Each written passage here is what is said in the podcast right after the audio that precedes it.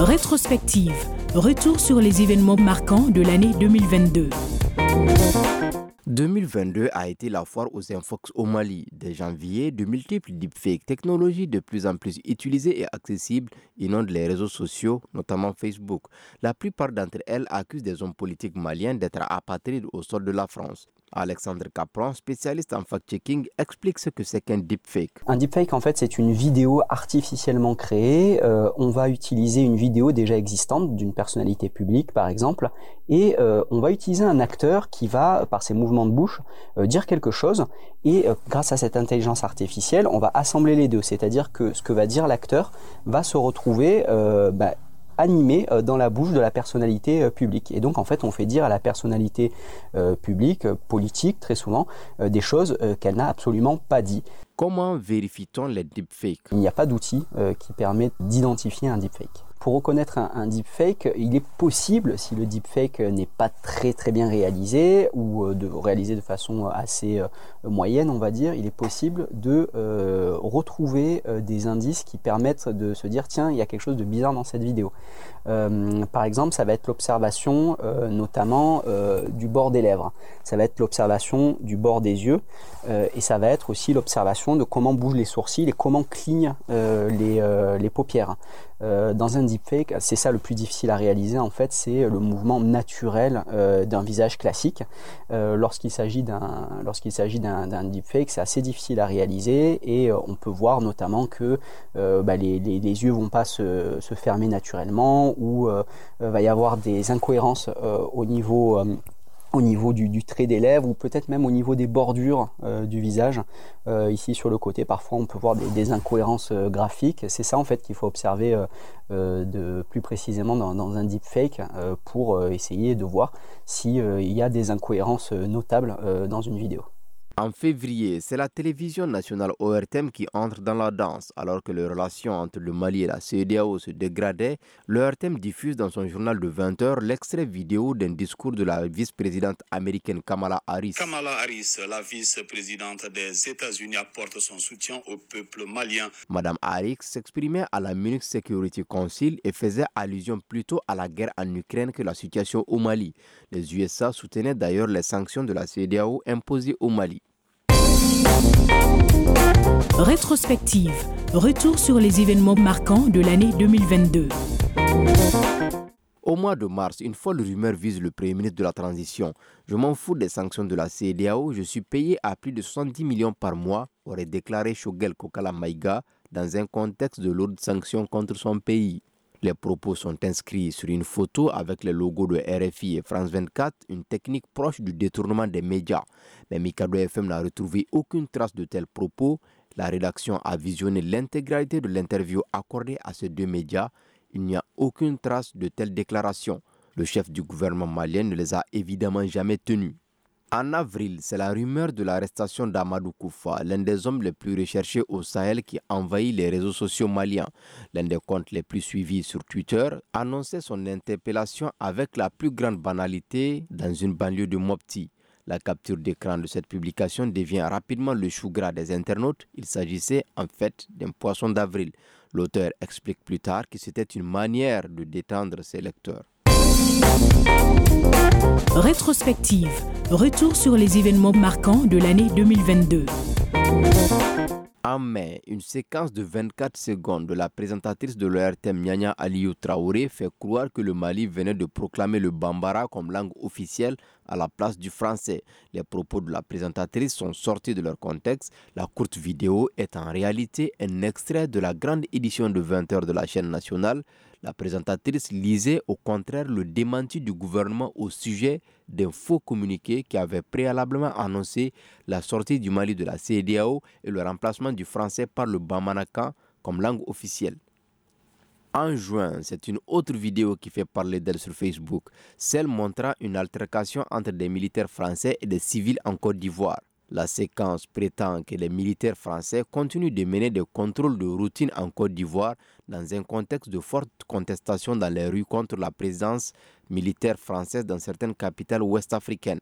Mais en réalité, la vidéo est extraite d'un long documentaire sur la crise en Côte d'Ivoire.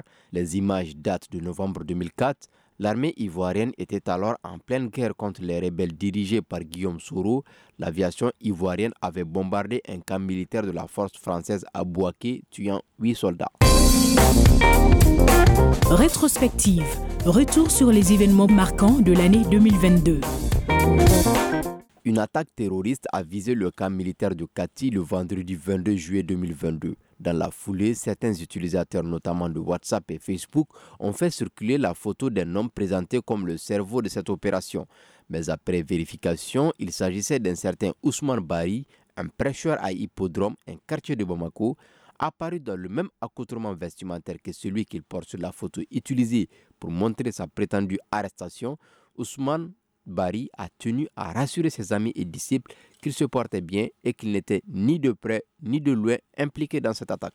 Au mois d'août, l'armée française s'apprêtait à quitter définitivement le Mali après de vives tensions diplomatiques entre les deux pays. Une attaque faisant 42 morts vise les forces maliennes à Tessit dans la région de Gao. Des internautes affirment que l'assaut avait été mené par des militaires français. Dans la foulée, deux photos de soldats français prétendument blessés dans cette attaque font le tour de la toile.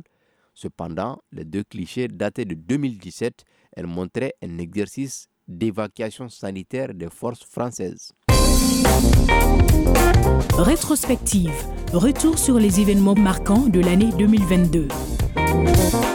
En septembre, voici deux mois que les 46 soldats ivoiriens étaient détenus à Bamako qui les considèrent comme des mercenaires. Les deux pays essaient de trouver une solution par la voie diplomatique. Les réseaux sociaux, eux, s'enflamment. C'est dans ce contexte que des propos incendiaires ont été attribués au colonel-major Abbas Dambélé, gouverneur de la région de Mopti. S'ils pensent que c'est à cause de leur pression qu'on va les libérer, ils se trompent, aurait-il déclaré. Dans les faits, le gouverneur s'adressait plutôt à une partie de la jeunesse de Mopti au sujet de manifestations pour réclamer la libération de certains jeunes qui avaient été arrêtés pour troubles à l'ordre public graves et injures par le biais des réseaux sociaux.